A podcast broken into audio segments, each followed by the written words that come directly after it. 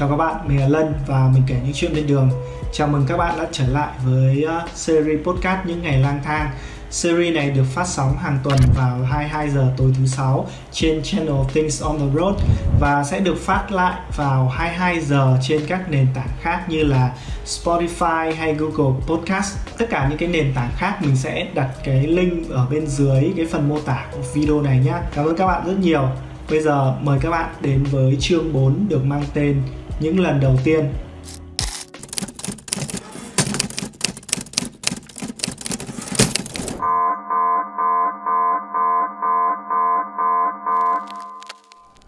Như tôi đã kể với các bạn, nhà tôi gần sông Hồng, phía tây của thủ đô Hà Nội. Vậy nên từ bé tôi chỉ ngắm hoàng hôn trên sông, chứ chưa bao giờ được ngắm bình minh cả. Mặt trời luôn mọc ở phía ngược lại với dòng sông Hồng quê tôi. Chính vì thế trong chuyến đi này, tôi mong ước được ngắm bình minh trên biển một lần cho thỏa. Thế nên tôi dự định sẽ dậy thật sớm ngày hôm nay, đi ra biển ngắm mặt trời mọc.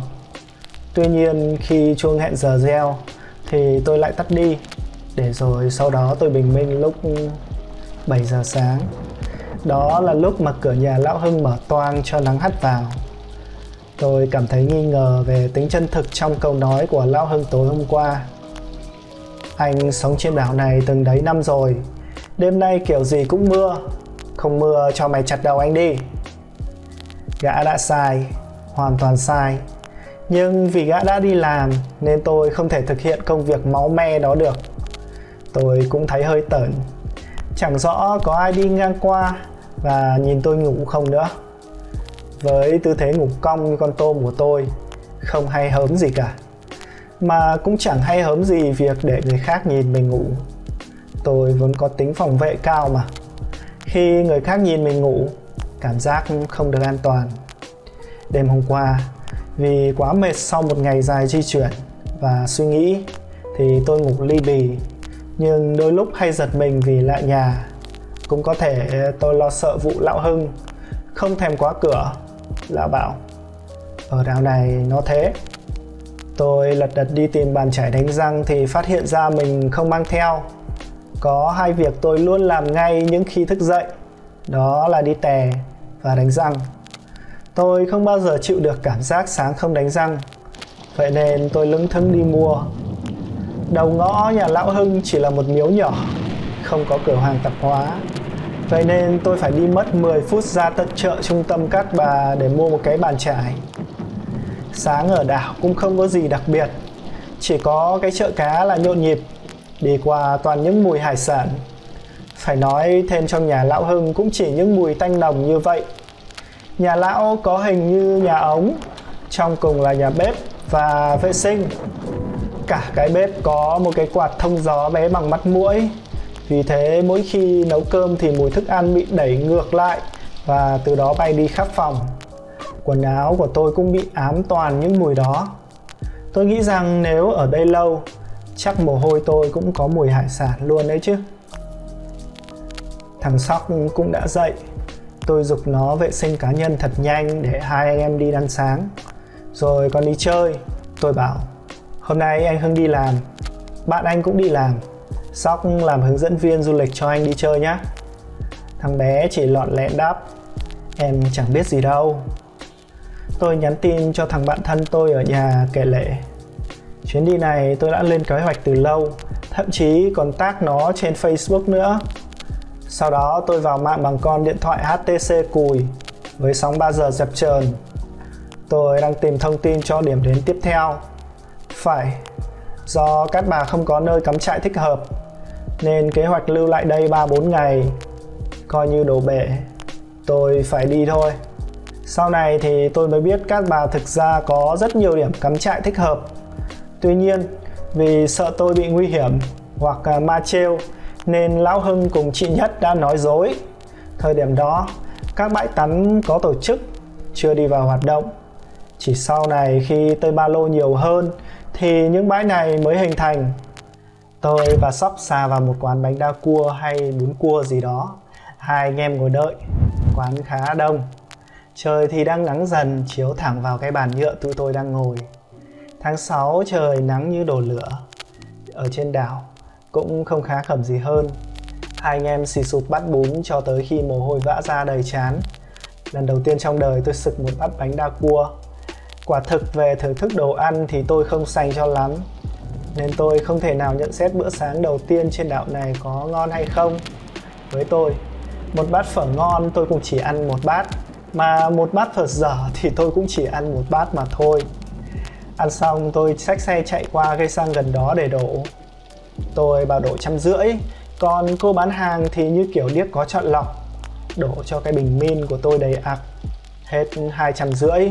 Tôi nhăn mặt rút ví trả tiền trong đầu tự an ủi. Thôi đổ luôn cho ngày mai. Lần đầu tiên đổ xăng trên đảo. Cũng là lần cuối mà thôi. Nhưng nó lại không phải là lần cuối. Chuyện này tôi sẽ kể với các bạn ở những phần sau. Tôi bàn với Sóc sẽ phi lên pháo đài thần công chơi. Đây là một trong những địa điểm du lịch ở ngay trung tâm thị trấn. Nơi đây là một cứ điểm pháo nằm trên đỉnh của ngọn núi cao. Từ đây, chúng ta có thể phóng tầm mắt ra phía vịnh, đồng thời có thể nhìn trọn giải đất ven biển của trung tâm thị trấn Cát Bà. Nó rõ ràng là một điểm không thể tốt hơn cho một du khách mới tới Cát Bà lần đầu như tôi. Nghe tôi rủ thì thằng Sóc ok ngay. Nó cái gì cũng thế, cười lọt lẹn và gật đầu. Nhưng từ đây tôi phát hiện ra một điều mà trước nay tôi vẫn nghi ngại. Đó là việc anh bạn của tôi đã xuống sức thật rồi. Ý tôi là anh bạn minh già thảm hại kia. Đường lên pháo đài thần công là những con dốc khá cao. Tuy được trải bê tông nhưng cũng khá khó khăn cho minh già. Anh ta leo không được tới nửa con dốc. Tôi bắc côn, dồn số, kéo ga. Tiếng pô kêu dầm trời mà không lên nổi cứ khựng lại và chết máy. Tôi cười thẹn với thằng sóc. Xe anh yếu quá rồi chắc không lên được pháo đài. Thôi anh em mình lượn lờ thị trấn tí nhá. Thằng bé cười thông cảm. Tất nhiên là nó đồng ý rồi. Tôi và nó thả xe trôi dốc đi về phía thị trấn lại phóng trên con đường ven biển nhìn ngắm các khu resort ven biển. Các bãi tắm cắt cò 1, cắt cò 2 rồi tôi rú ga bảo thằng bé anh với sóc đi vườn quốc gia mấy cái hang quân y quân yếc gì chơi nhá. Tôi chạy theo con đường hôm qua tới đây. Gặp đoạn dốc thì min lại ì ạch leo lên. Tưởng chừng như không qua nổi. Thế rồi chắc nó tự ái. Nó vẫn cố vượt qua. Cũng từ đó tôi hiểu rằng vụ leo pháo đài thần công không chỉ là cơn hắt xì mà thực tế là nó yếu quá rồi. Trước đây, những con dốc ngoằn ngoèo của vườn quốc gia ba vì không làm nó hụt hơi. Thế mà giờ nó chịu thua cả một con dốc. Tôi và Sóc đứng trên một cái dốc. Đoạn có vách đá hai bên để chụp ảnh. Sóc chụp cho tôi mấy kiểu tay ôm mũ bảo hiểm, hoa hòe, hoa sói. Thằng bé này chụp toàn bị lệch khung và tôi không sao chọn được một kiểu tử tế từ đá mảnh đó. Thật đáng tiếc. Trên những đoạn đường bằng thì anh bạn già vẫn không làm tôi thất vọng Tôi kéo ga lên đến 60 km h và khói trắng vẫn bay mỗi nơi chúng tôi phi qua Ngồi phía sau, Sóc đang cầm máy ảnh để quay lại cảnh vật. Đi được một lúc thì chúng tôi đến đoạn đường chạy giữa vườn quốc gia. Nơi đây trồng những cây gì tôi cũng không được rõ. Cũng không phải là cây đước. Cảnh vật rất đẹp nên tôi đi chậm để tận hưởng.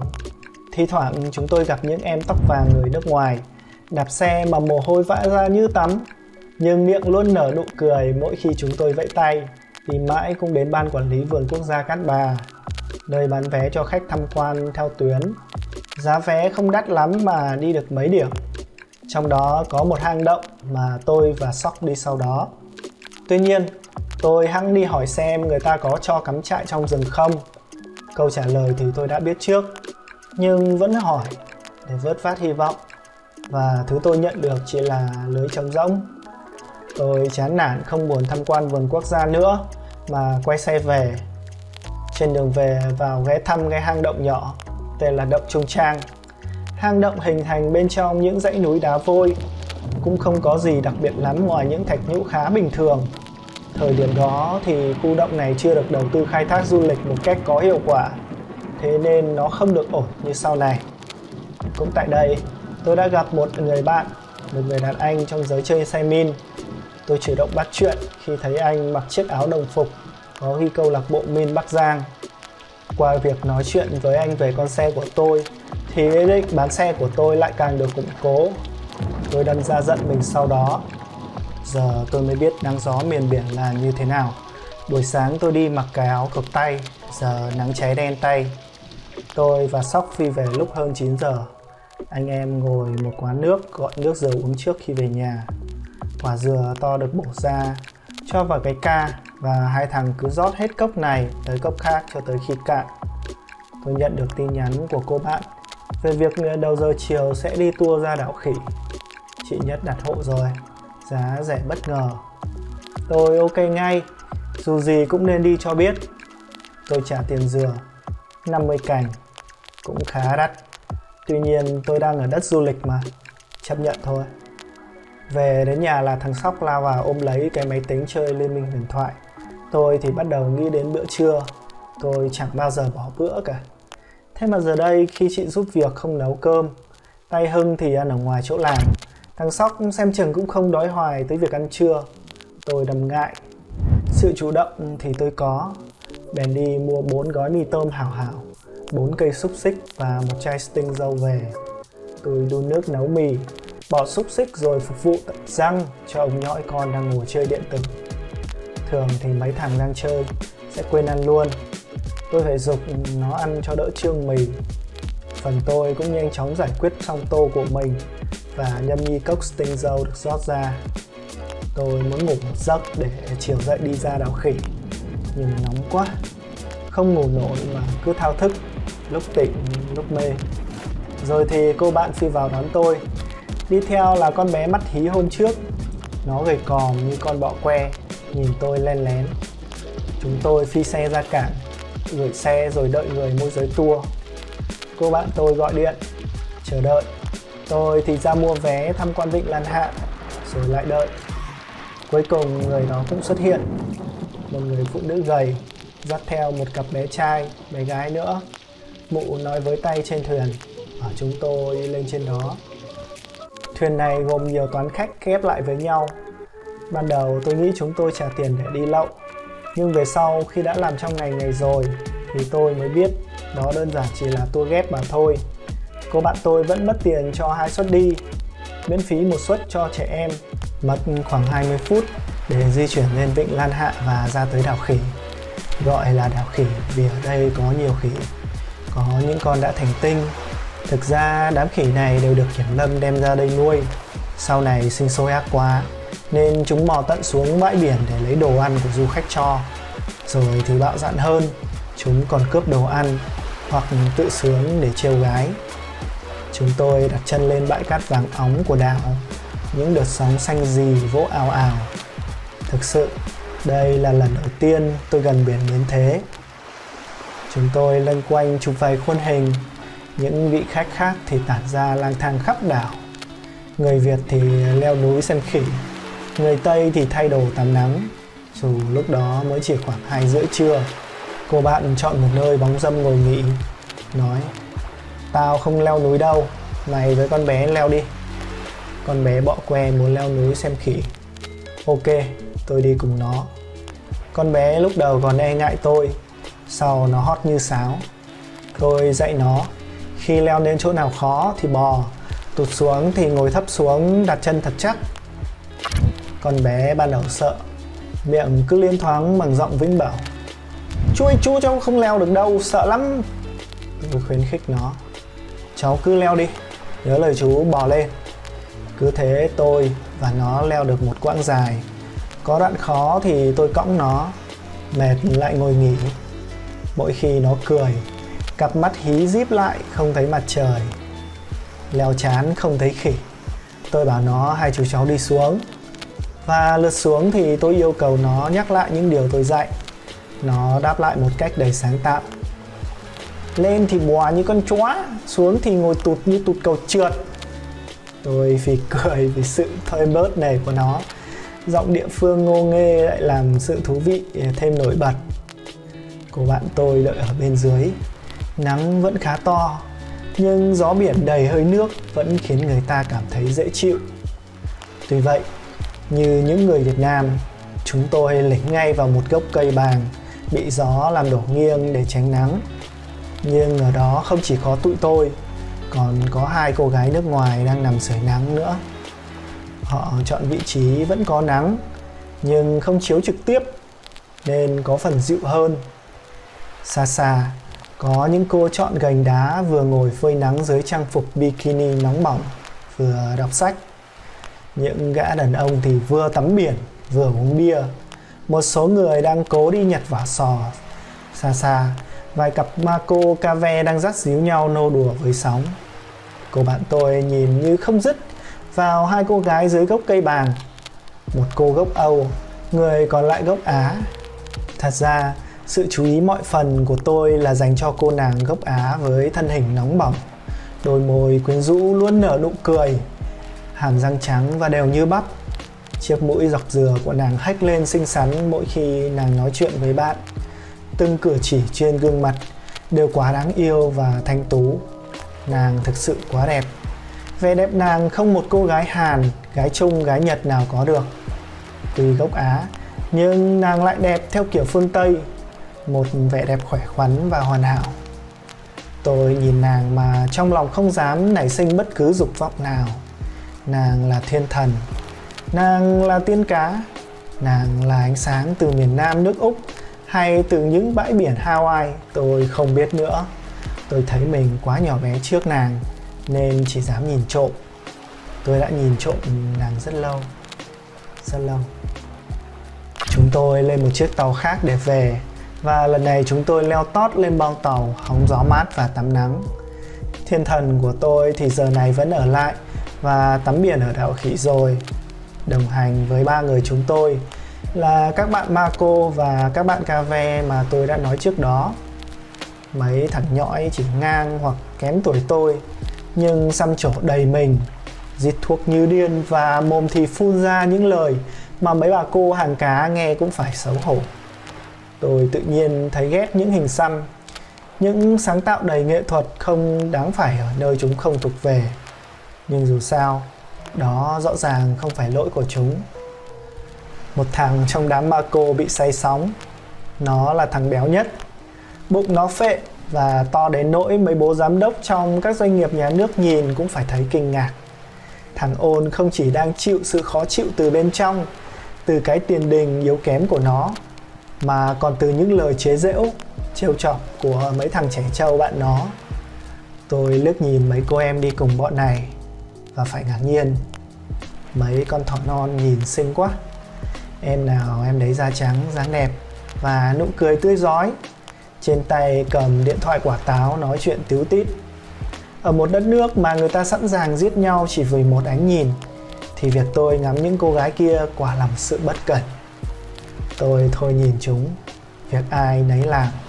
Tôi quay lại nói chuyện với cô bạn và trông trình người bạn bé bỏng mắt híp. Giờ cũng đang nằm thoải loài vì say sóng. Chiều hôm đó từ đảo về, tôi dụ thằng bé sóc đi tắm biển cùng cô bạn chúng tôi phi xe ra bãi tắm tùng thu. Một bãi tắm hơi xa thị trấn, ít người tắm hơn các bãi tắm cát cỏ.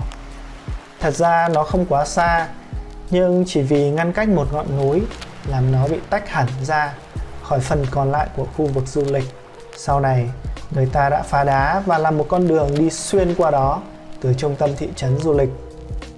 Lần đầu tiên tôi bơi ở biển, hơi ngạc nhiên khi nếm vị mặn chát của nước biển nhưng tôi không hề có vấn đề gì với sóng. Tôi chơi đùa với chúng. Cô bạn thì vẫn ngục lặn trong bờ, trong khi tôi và thằng sóc bơi ra xa hơn. Tôi nằm ngửa ra mà đối diện với ông rời. Ông đang xanh ngắt. Tôi nhớ lại cái lần tôi nổi điên và làm một việc khá là liều lĩnh, nhưng thú vị. Đó là một ngày mùa thu giữa tháng 11 một buổi chiều nắng vàng và trời xanh. Vẫn không làm dịu đi cái điên trong tôi mà càng làm tôi phát cuồng. Tôi chạy trên bãi sông, khởi động rồi nhảy um xuống. Tôi bơi ra giữa dòng rồi nằm ngửa thả trôi theo dòng nước. Tôi cứ nằm ngửa như thế mà nhìn cả một bầu trời xanh ngắt. Cảm giác một mình như vậy, không nghe thấy gì, không nhìn thấy gì ngoài bầu trời. Đó là trải nghiệm không bao giờ tôi có thể quên.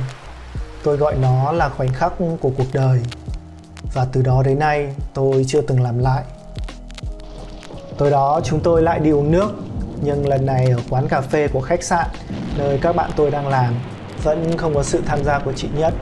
Nhà chị vẫn bận lưu bu. Chị gọi và hẹn gặp tôi sáng mai.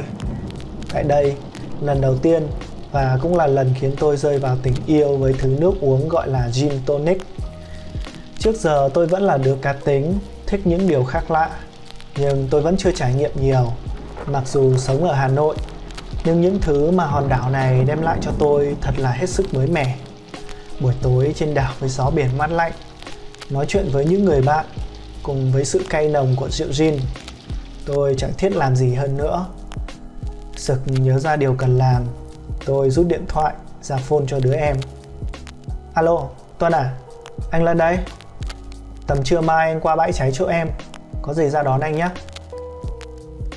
Như vậy là các bạn vừa nghe xong chương 4 của series podcast Những ngày lang thang. Trong chương 5 mình sẽ kể về cái hành trình của mình trên đất mỏ Quảng Ninh. Các bạn nhớ đón xem nhé. Còn bây giờ thì chúc các bạn ngủ ngon.